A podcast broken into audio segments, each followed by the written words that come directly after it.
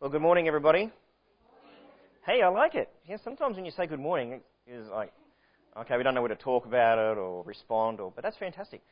So, um, no, I really do appreciate it, and um, you know, it's lovely to be here this morning and have the warm fellowship. As you can see, I, I like to walk around a little bit, so if I come into your personal space, just push me away if you don't like that. Um, I'll try not to trip over the track as well. Uh, it's fantastic to be here yesterday.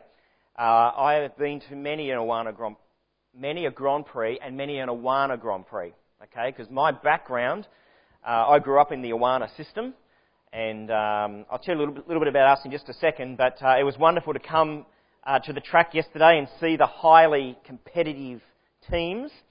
Um, but I'm convinced though that red track at about there, there's got to be a little button that someone pushes just to jettison motor vehicles into the air. We saw some spectacular stuff yesterday. Um, but uh, it is good to be here, of course, this morning. Uh, we uh, come, in, uh, you know, in the name of the Lord Jesus Christ, and uh, come and, and, trust that we can be a, a, blessing to you this morning. When uh, when Pastor rang us and said, "Hey, look, I'm thinking about doing this, and we'd love you to come and and and be here," we we just jumped at it because you know we, we've heard much of you. We haven't been here before. But we've definitely had uh, some great fellowship with, uh, with Daniel and Jessica over the years. Uh, and I can fondly say that I remember Daniel before he was married.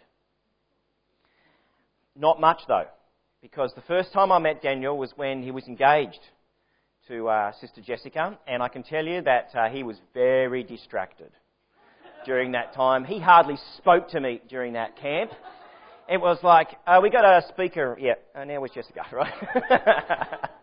no, not at all. Um, but it has been wonderful to be uh, in ministry uh, with them over the over the years, and I can't even remember how many years it is. There's something about Daniel where it just wipes your memory.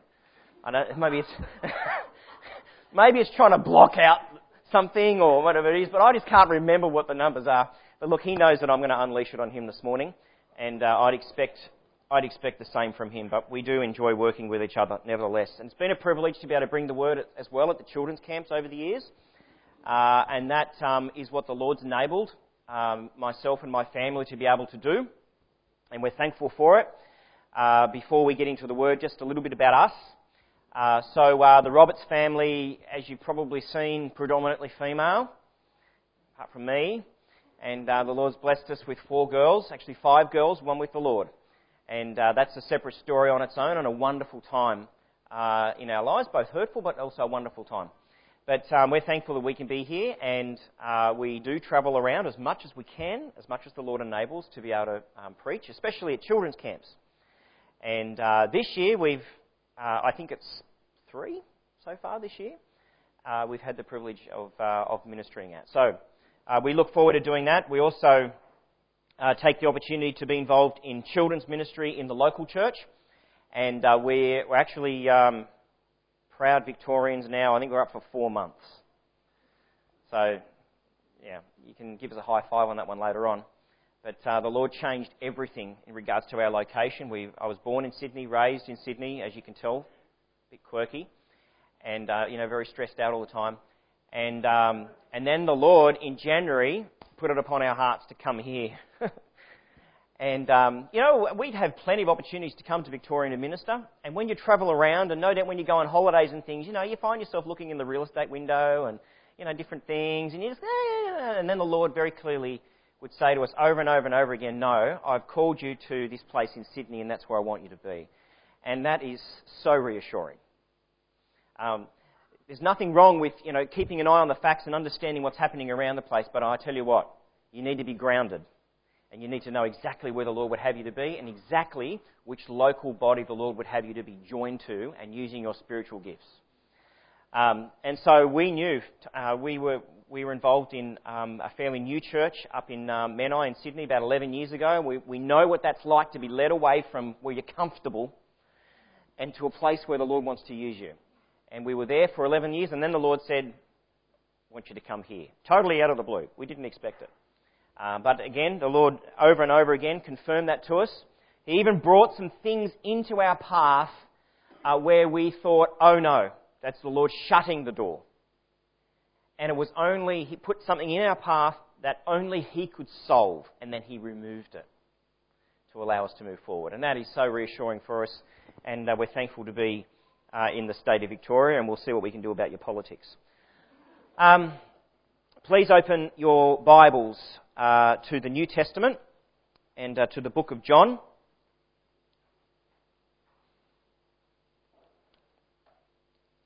Uh, John chapter 9, when you're there, uh, no doubt you're not going to go, wow, I haven't seen this passage before. It's not going to be one of those stories this morning where, oh, wow, that's new. Um, but hopefully there are some encouraging points that we can bring out um, from Jesus' ministry here with this blind man. So let's just bow our heads. We'll pray and we'll ask God's blessing upon uh, this time. Lord God, we come before you this morning. We open up your word. Um, this is your holy word, and we uh, just pray that you would uh, hide the preacher behind the cross. We pray that our hearts would be open and that you would teach us and encourage us.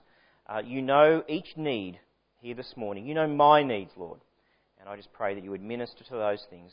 Help us to be uh, responsive uh, to what you would have us to learn, to what you would have us to change, to what you would have us to meditate on in Jesus' name.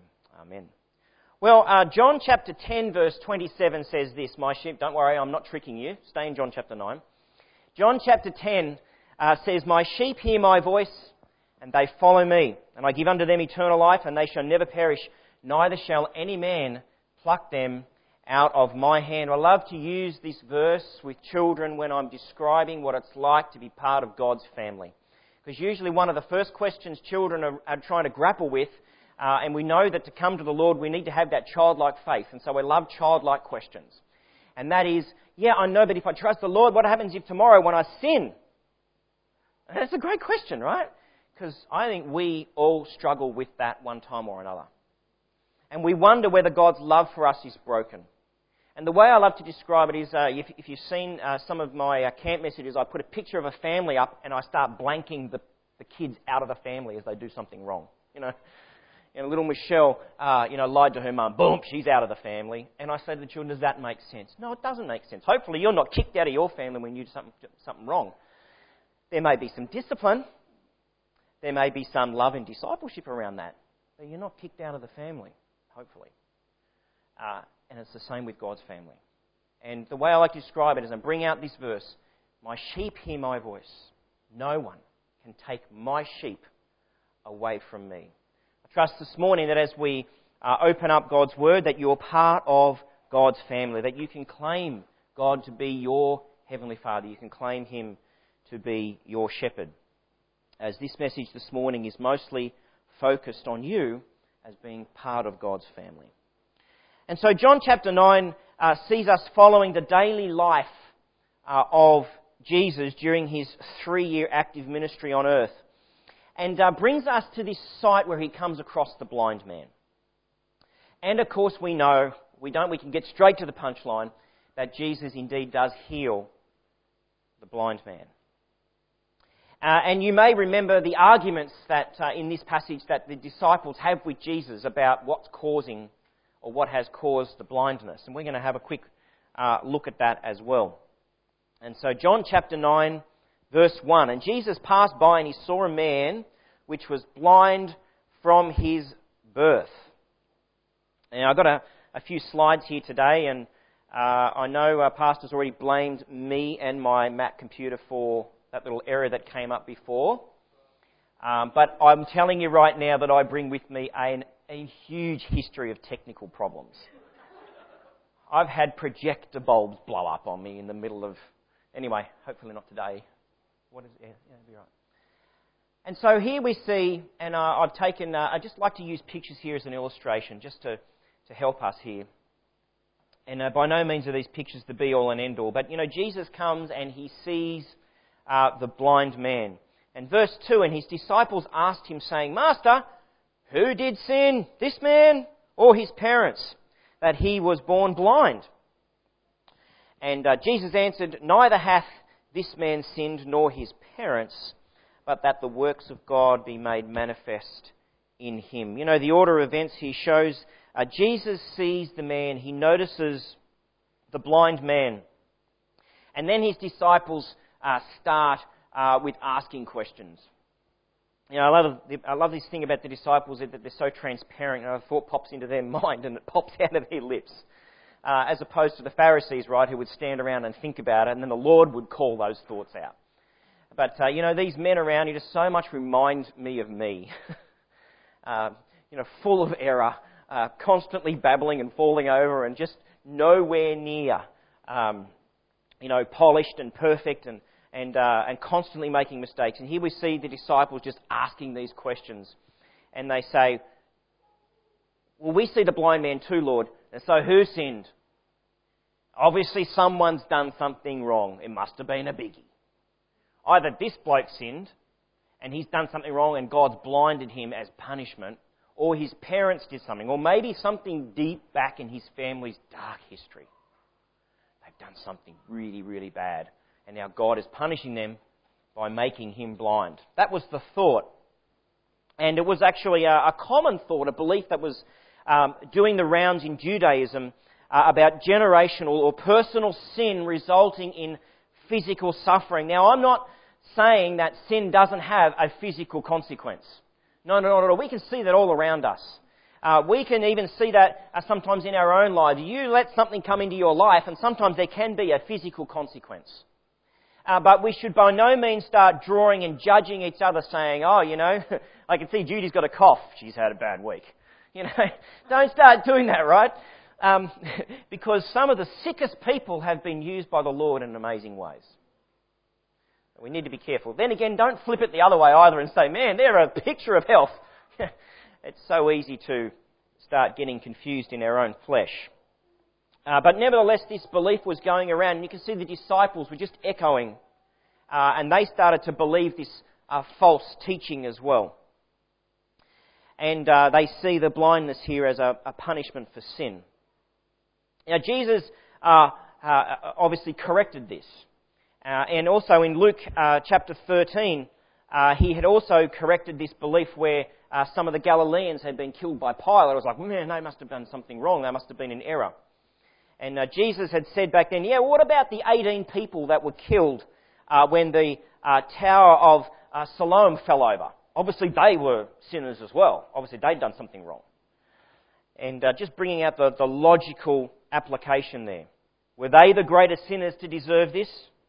Uh, no, and uh, Jesus challenged then uh, for repentance. And so it's got nothing to do here uh, with uh, this man doing something wrong or his family doing something wrong. And then Jesus makes it very obvious in his own words as to why this man is blind. Now, we don't uh, have an obvious definition for every single thing in our life. I would say that we don't have a, a, a specific definition for most things. You know, God doesn't come to us as we often imagine Him, hat in hand and bowing before us and explaining to us why things are happening or don't happen uh, in our lives. We know uh, that He wants to bring about His glory. We know that all things work together for good to them that love God, to them who are called according to His purpose. We, we can see the promises in Scripture. We know that He won't allow things into our life that are, that are, that are not for His glory. Um, but rarely do we see an exact definition as to why a specific person is going through a specific thing. And I love this because we can apply this as well. Well, Jesus' response was not that it was a result of sin in his family. No.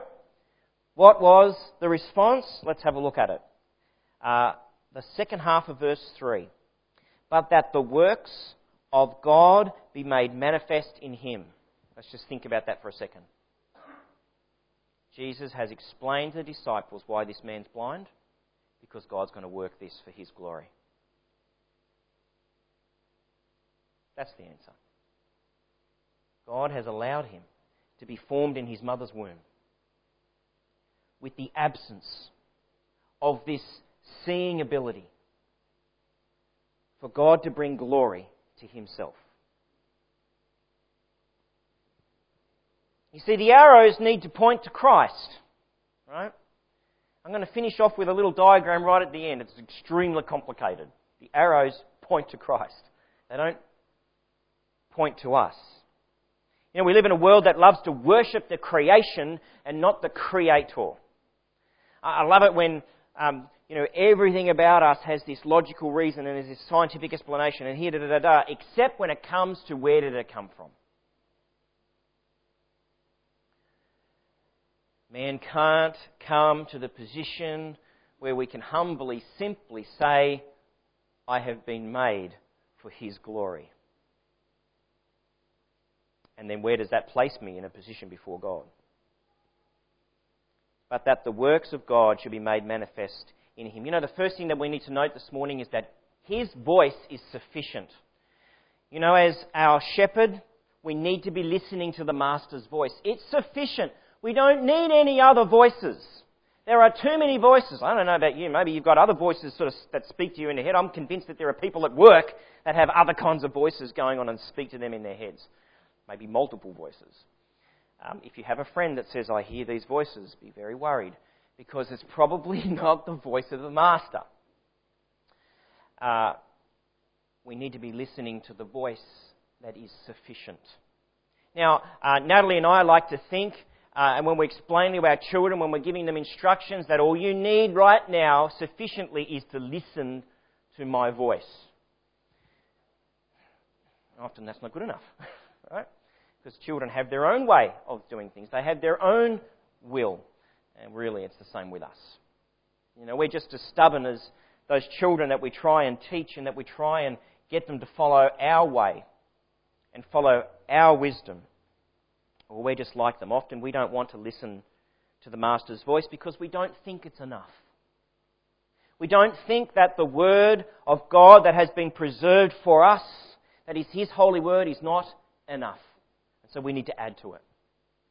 Uh, we don't think that uh, uh, the things that He's given us in His Word, His promise, His character, His leading, His guidance, it's not good enough. It's not a light enough to our path.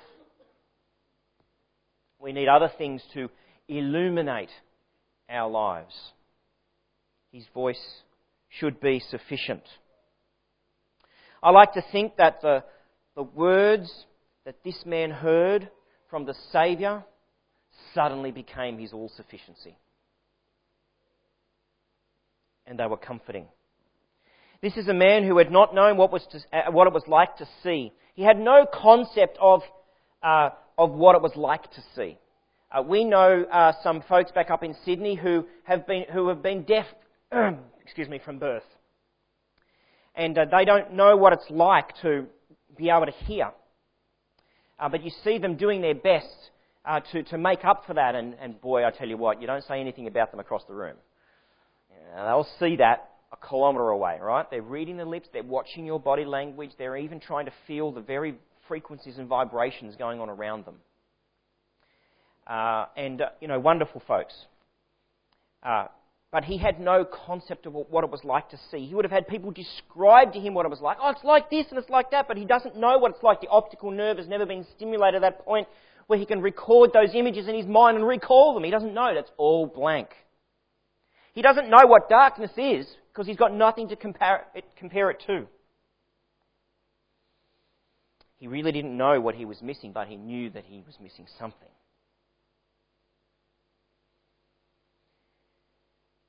And as he matured, as he grew up from a, from a lad, the conversations and the implications and the, even perhaps the chiding would have stayed with him. He would have had a sense that he was missing out on something now. And that everyone around him had access to something that he did not. That everybody else had access to information that he did not. And yet, as I said before, his hearing would have been exceptional. His hearing would have been exceptional.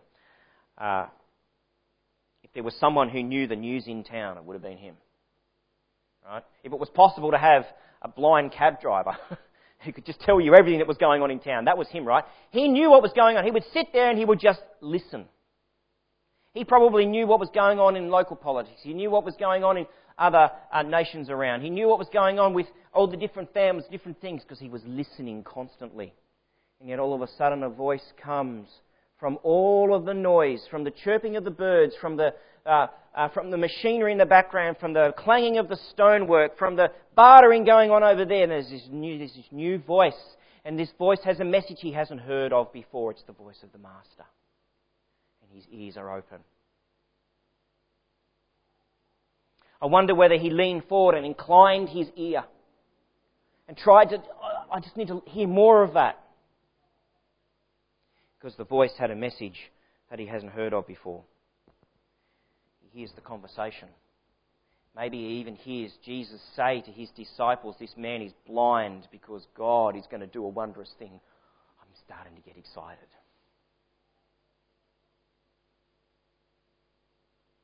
I'm convinced that there would have been a sense of loneliness as well with this man. Because he was not a part of everything that was happening around him, he was on the fringe. He was on the sidelines of society because we know that he is a beggar. He begged for money for income. He asked others constantly to have compassion on him and give him funds, provide for his needs.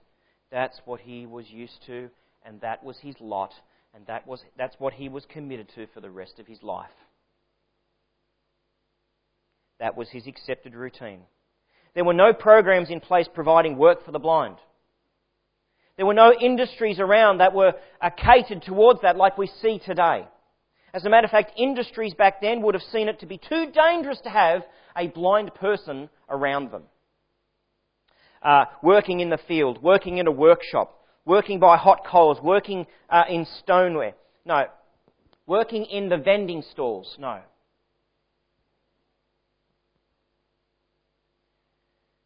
See here a community that had had nothing for this blind man but to sit him on the side of the street and allow him to beg for his lot. And he depended on he was dependent on other people's grace. No doubt others would have been graceful. No doubt others would have had compassion on him. But I think after a while it just would have worn out. Just the everyday thing, oh there's the blind man.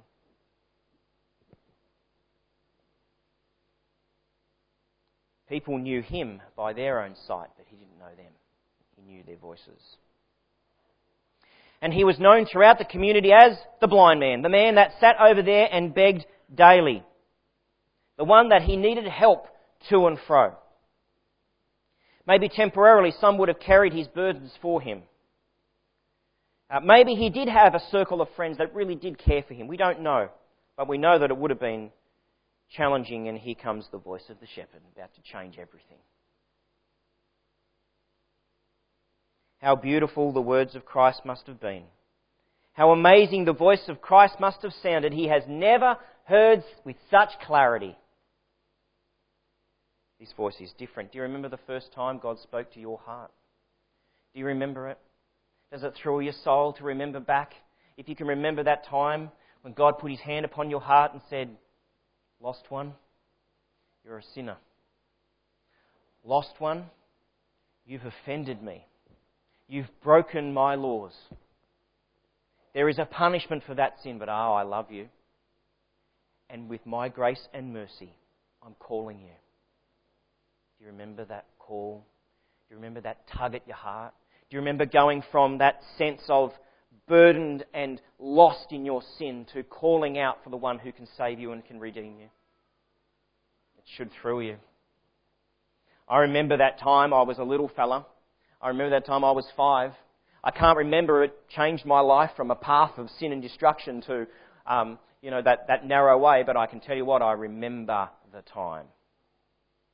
And I remember as a five year old thinking about my eternity and not wanting any part of it and calling upon the Saviour. And I can tell you this day that He has never left me nor forsaken me, even though I deserve it. So we're full of uh, people in this world that think that they deserve this and they deserve that, and if there is a God, I deserve to go to heaven. No, we deserve to be condemned. That's what we deserve. Our just deserts are to, are to be separated from God forever. But thank God for His mercy. Thank God for His voice, the voice of the shepherd, who speaks to this man, who takes the time and brings about God's plan in his life. as he heard about his purpose in life. For the first time, someone's given me an answer. I'm blind because God made me that way.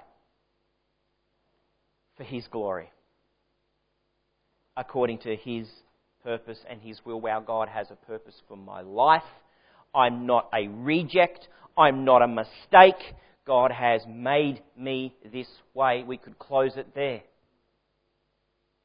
Because none of us can stand before the Lord and say, oh, such and such, or they know they had that physical error, or what, I wonder what happened. It must have been a genetic thing. Could have been.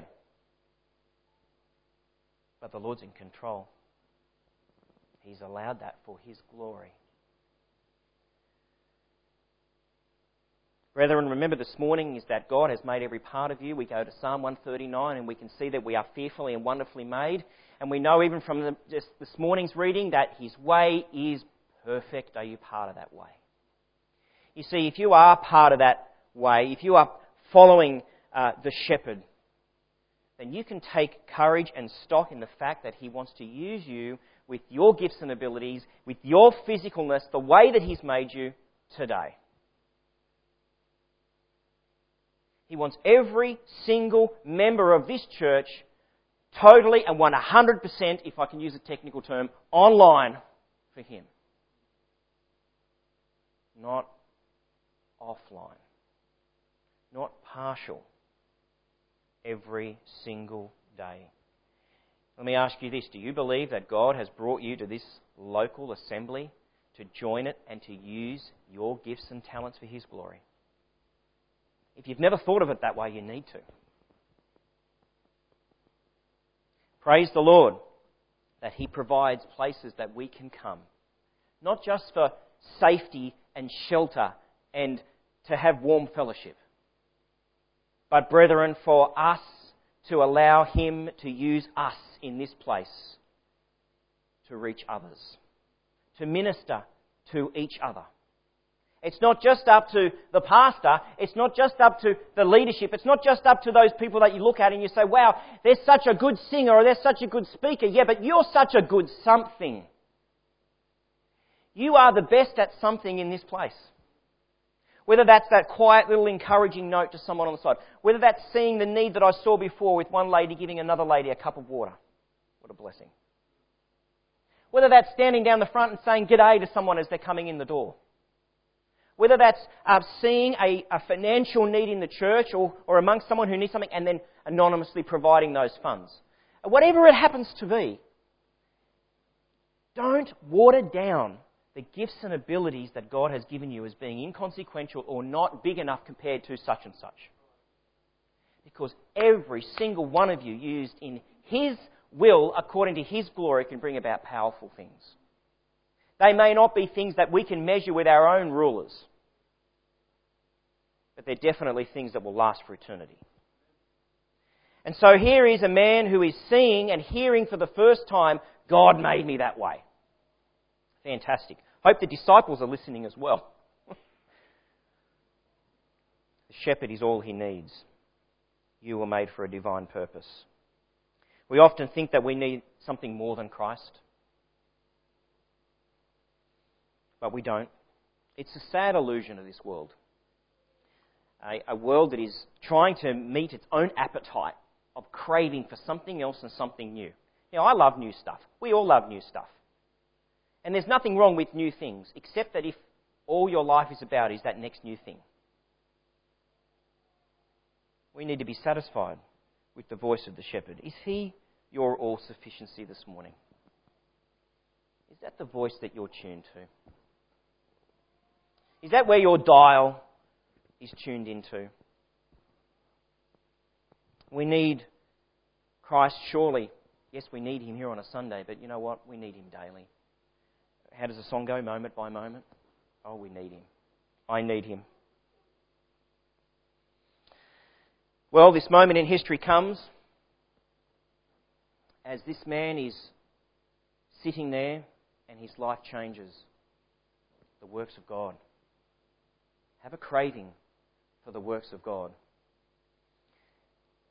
And then Jesus goes about to do a ministry in this man's life. And again, doing something that he has never had happen to him before. Let's have a look at it. Uh, let's go down, please, to verse 6. And when he had thus spoken, he spat on the ground and made clay of the spittle. And he anointed the eyes, or put on the eyes of the blind man with the clay. Now, I often wonder what people are thinking around Jesus when he would use peculiar things to do amazing works. And uh, you know that the Lord Jesus was often criticized for um, for healing and for helping people and for ministering on the Sabbath. Right? Pharisees could just not see the forest from the trees. They were constantly stuck in the law, constantly stuck in their own version of the law, and criticizing the Son of God for ministering to people. I know which side of the equation I'd rather be on.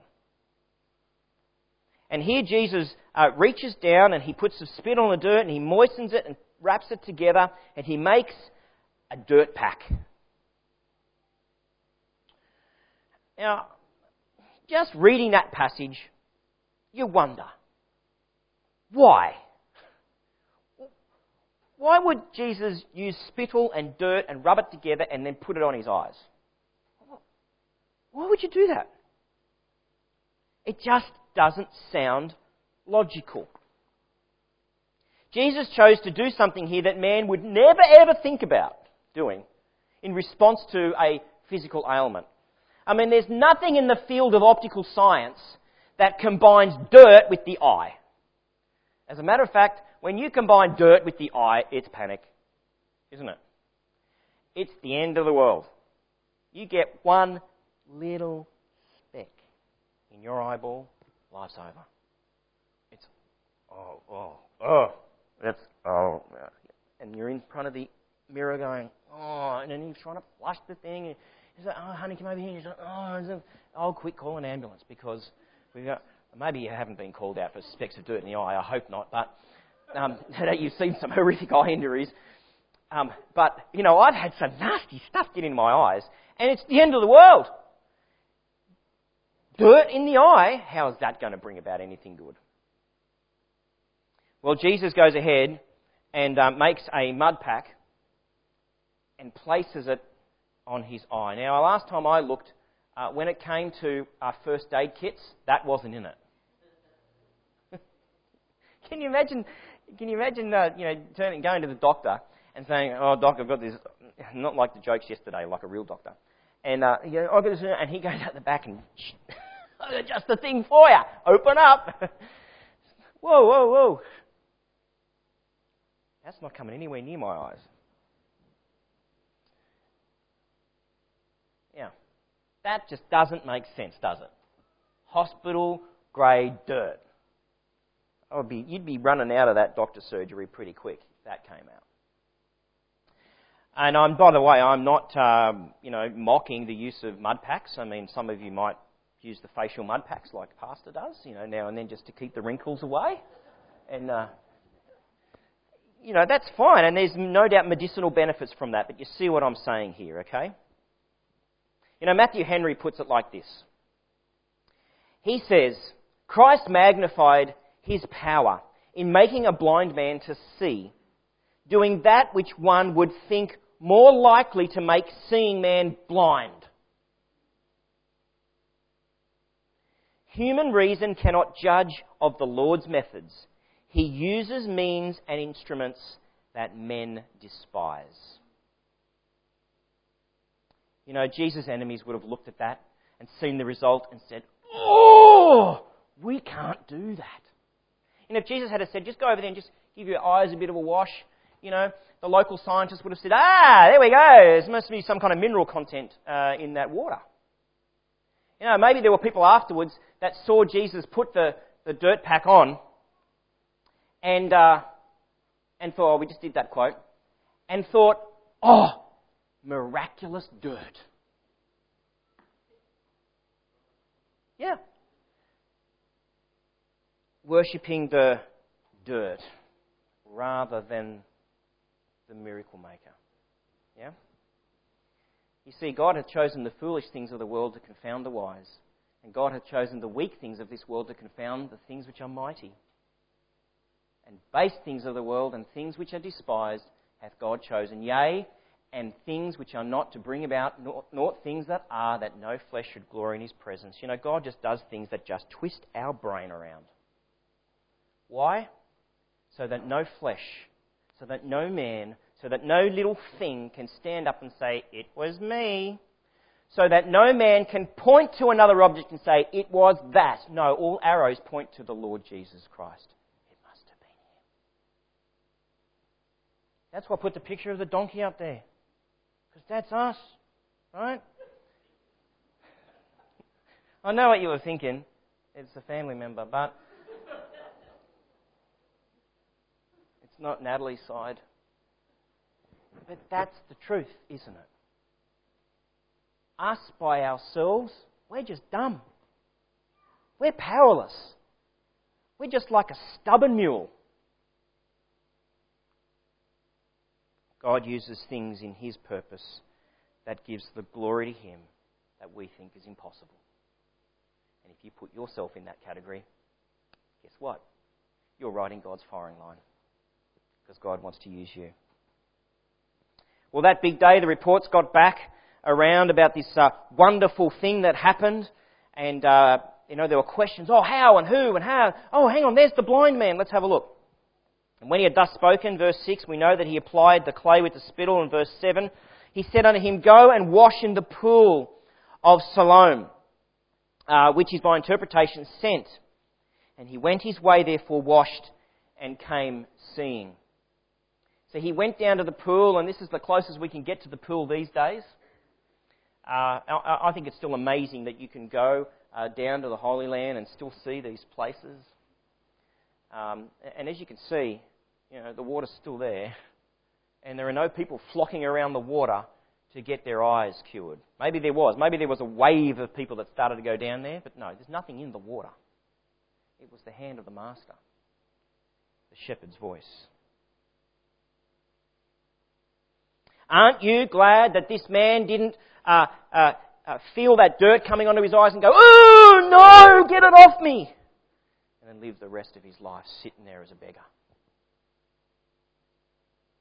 Aren't you glad that he didn't then, once he had the dirt on his eyes, say, No, I don't want to walk down all the way down to that pool. I'd rather just go over there somewhere to that little bowl of water that I've got.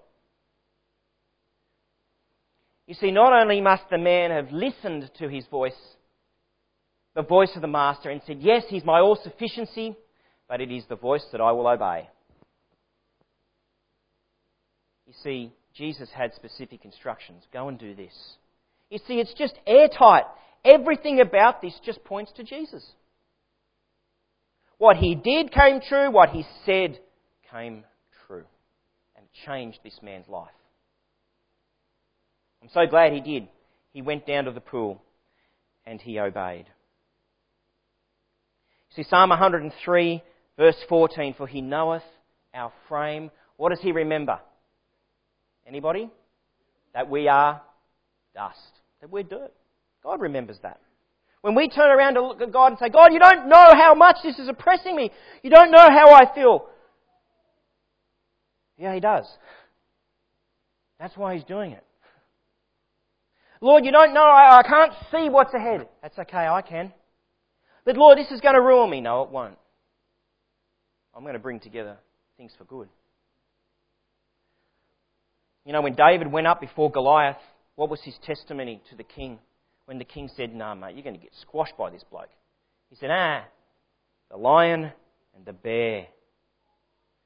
God has been working in my life and has brought the victory here and here. Let me encourage you this morning, brethren, as we're coming to a close, remember the lion and the bear moments in your life. When God brings you through, when you know and you see the clouds coming and you say, okay, Lord, yep, all right, I'm going to trust you into work. When He brings you through that, remember it for next time. Because you're going to start to see a pattern. God brought me through. God brought me through. God brought me through. Oh, hang on. Um, hang on. God never changes. He's the same yesterday and today and forever. That means that next time the clouds start to come, God's going to bring me through. I found myself uh, walking outside and just looking up into the stars, and in those moments where you feel like everything's just oppressing and, the, and, the, and suddenly things in life change, just trying and saying, Lord, I, I want to just sing praises to you because I, I'm going to decide to. Because you're going to bring me through. I'll trust you. Well, Jesus takes the earth, the very earth that's trodden under the feet by the passers by, and uses it as an instrument in his hand to bring vision, to bring a man out of darkness. And isn't that what Jesus did for you? He brought you up out of the pit, out of the miry clay, and He set you on a rock. He established you going. He put in your heart a new song. Praise Him with the new song. Look for the new song. Remember the new song. This man had to decide, he had to then submit himself to the will of the shepherd and then decide to give glory to the one that had healed him. You know, we're not going to go into all of the verses afterwards, but I tell you what, it's almost like a comic strip. To see uh, everybody running around going, that is the blind man! Is that the blind man? Is it really the blind man? Duh, of course it's the blind man. It's the same bloke that you've seen sitting there for decades. And yet the, the, the doubt and the fear coming into the people around them, which, which they're trying to uh, rationalise in their car at the moment. Maybe someone who looks like the blind man. He's not the blind man anymore. He's the seeing man. Yeah, but how did he see? Who, where is that guy that? And you can see, and you can constantly going to him saying, "How did that happen again?" Well, there was this man. He came over and did da da da. People struggling all around to, to try and rationalise logically how this happened. As a matter of fact, later on, his parents even threw him under the bus. Didn't they? It's like, oh, go and talk to him. you know, when it became too hard for his parents, he said, oh, we're out of here. You know, go and talk to him. That's kind of the way I, I read it. But what a wonderful testimony this is for us this morning. As we come down to this conclusion, it's decision time. What do we do with this? What do we do with this? Perhaps today is the day that you need to put aside some distractions that are happening. Right? Because my question to you is whose voice are you listening to? You see, there's lots of options. We're not short of advertisements around us saying, listen to me, listen to me, listen to me, listen to me. Everybody, this world is vying for your attention. You are prime time in the devil's target. Your life is prime time. The life of our children is prime time. The life of the people that God would have us to reach is prime time. He is pumping everything out there to try and keep people from noticing and seeing that they are on the broad way to destruction. He's just throwing absolutely everything, and you know what? He's very good at doing it. Very experienced. More experienced than you and I. There's stuff everywhere. There's every possible statistic and graph and measurement and film and video and it's just all instantly available these days and can be so distracting, not only for the world, brethren, but for the church. Whose voice are you listening to? I'm not saying that we can't utilize uh, other things around us and utilize technology when it works and utilize um, different media, but don't allow it to dominate. Voice are you listening to when it comes to the direction and the advice in your life? Can I ask you this? Can I implore you not to do this? Don't Google your life.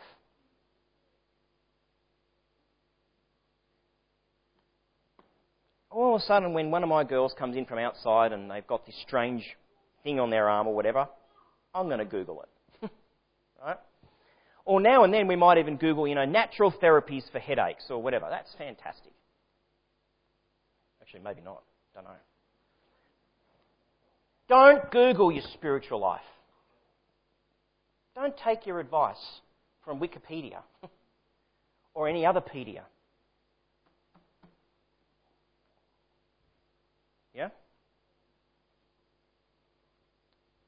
Being in a Bible believing, Bible teaching, Bible discipling church also helps amazingly. Psalm 115, verse 1 says, Not unto us, O Lord, not unto us, but unto thy glory, but unto thy name give glory, for thy mercy and for thy truth's sake. You know, we must be remembered, must be reminded this morning to remember because we forget so easily.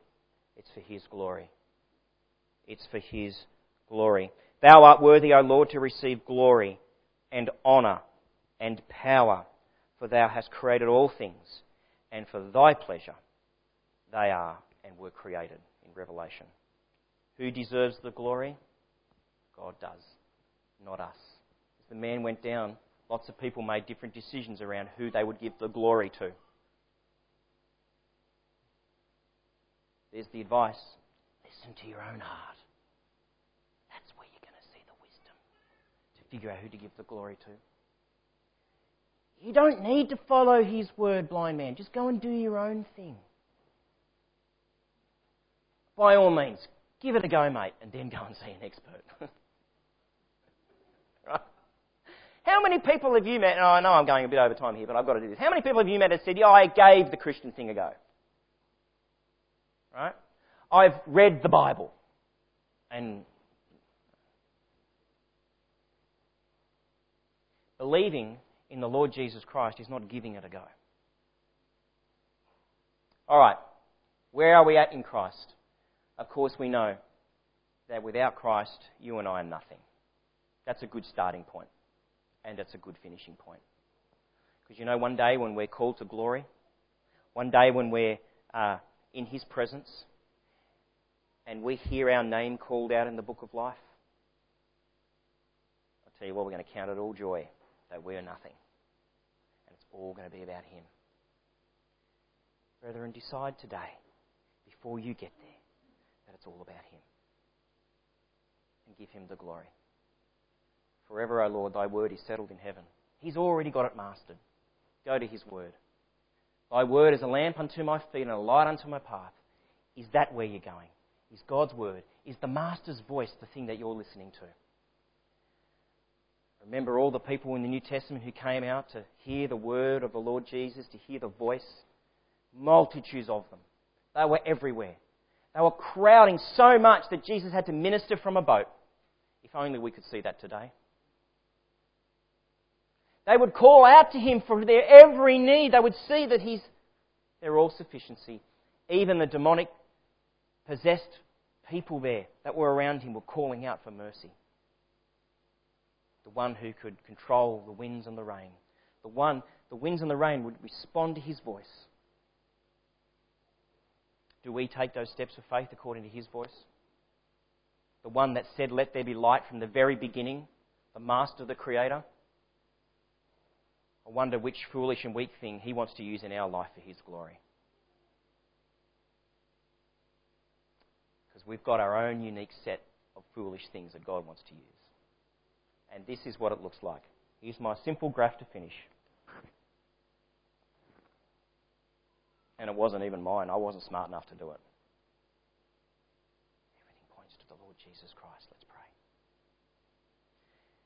Father God, we pray that we would be listening to your still small voice, but Lord, a voice that is so powerful. Or may we be like the blind man who listens, whose lives are changed, our eyes are open, and we can see. We can see, uh, Lord, our purpose in life that is to bring you glory. We pray that each one of us would be submitted before the Father this morning in Jesus' name. Amen.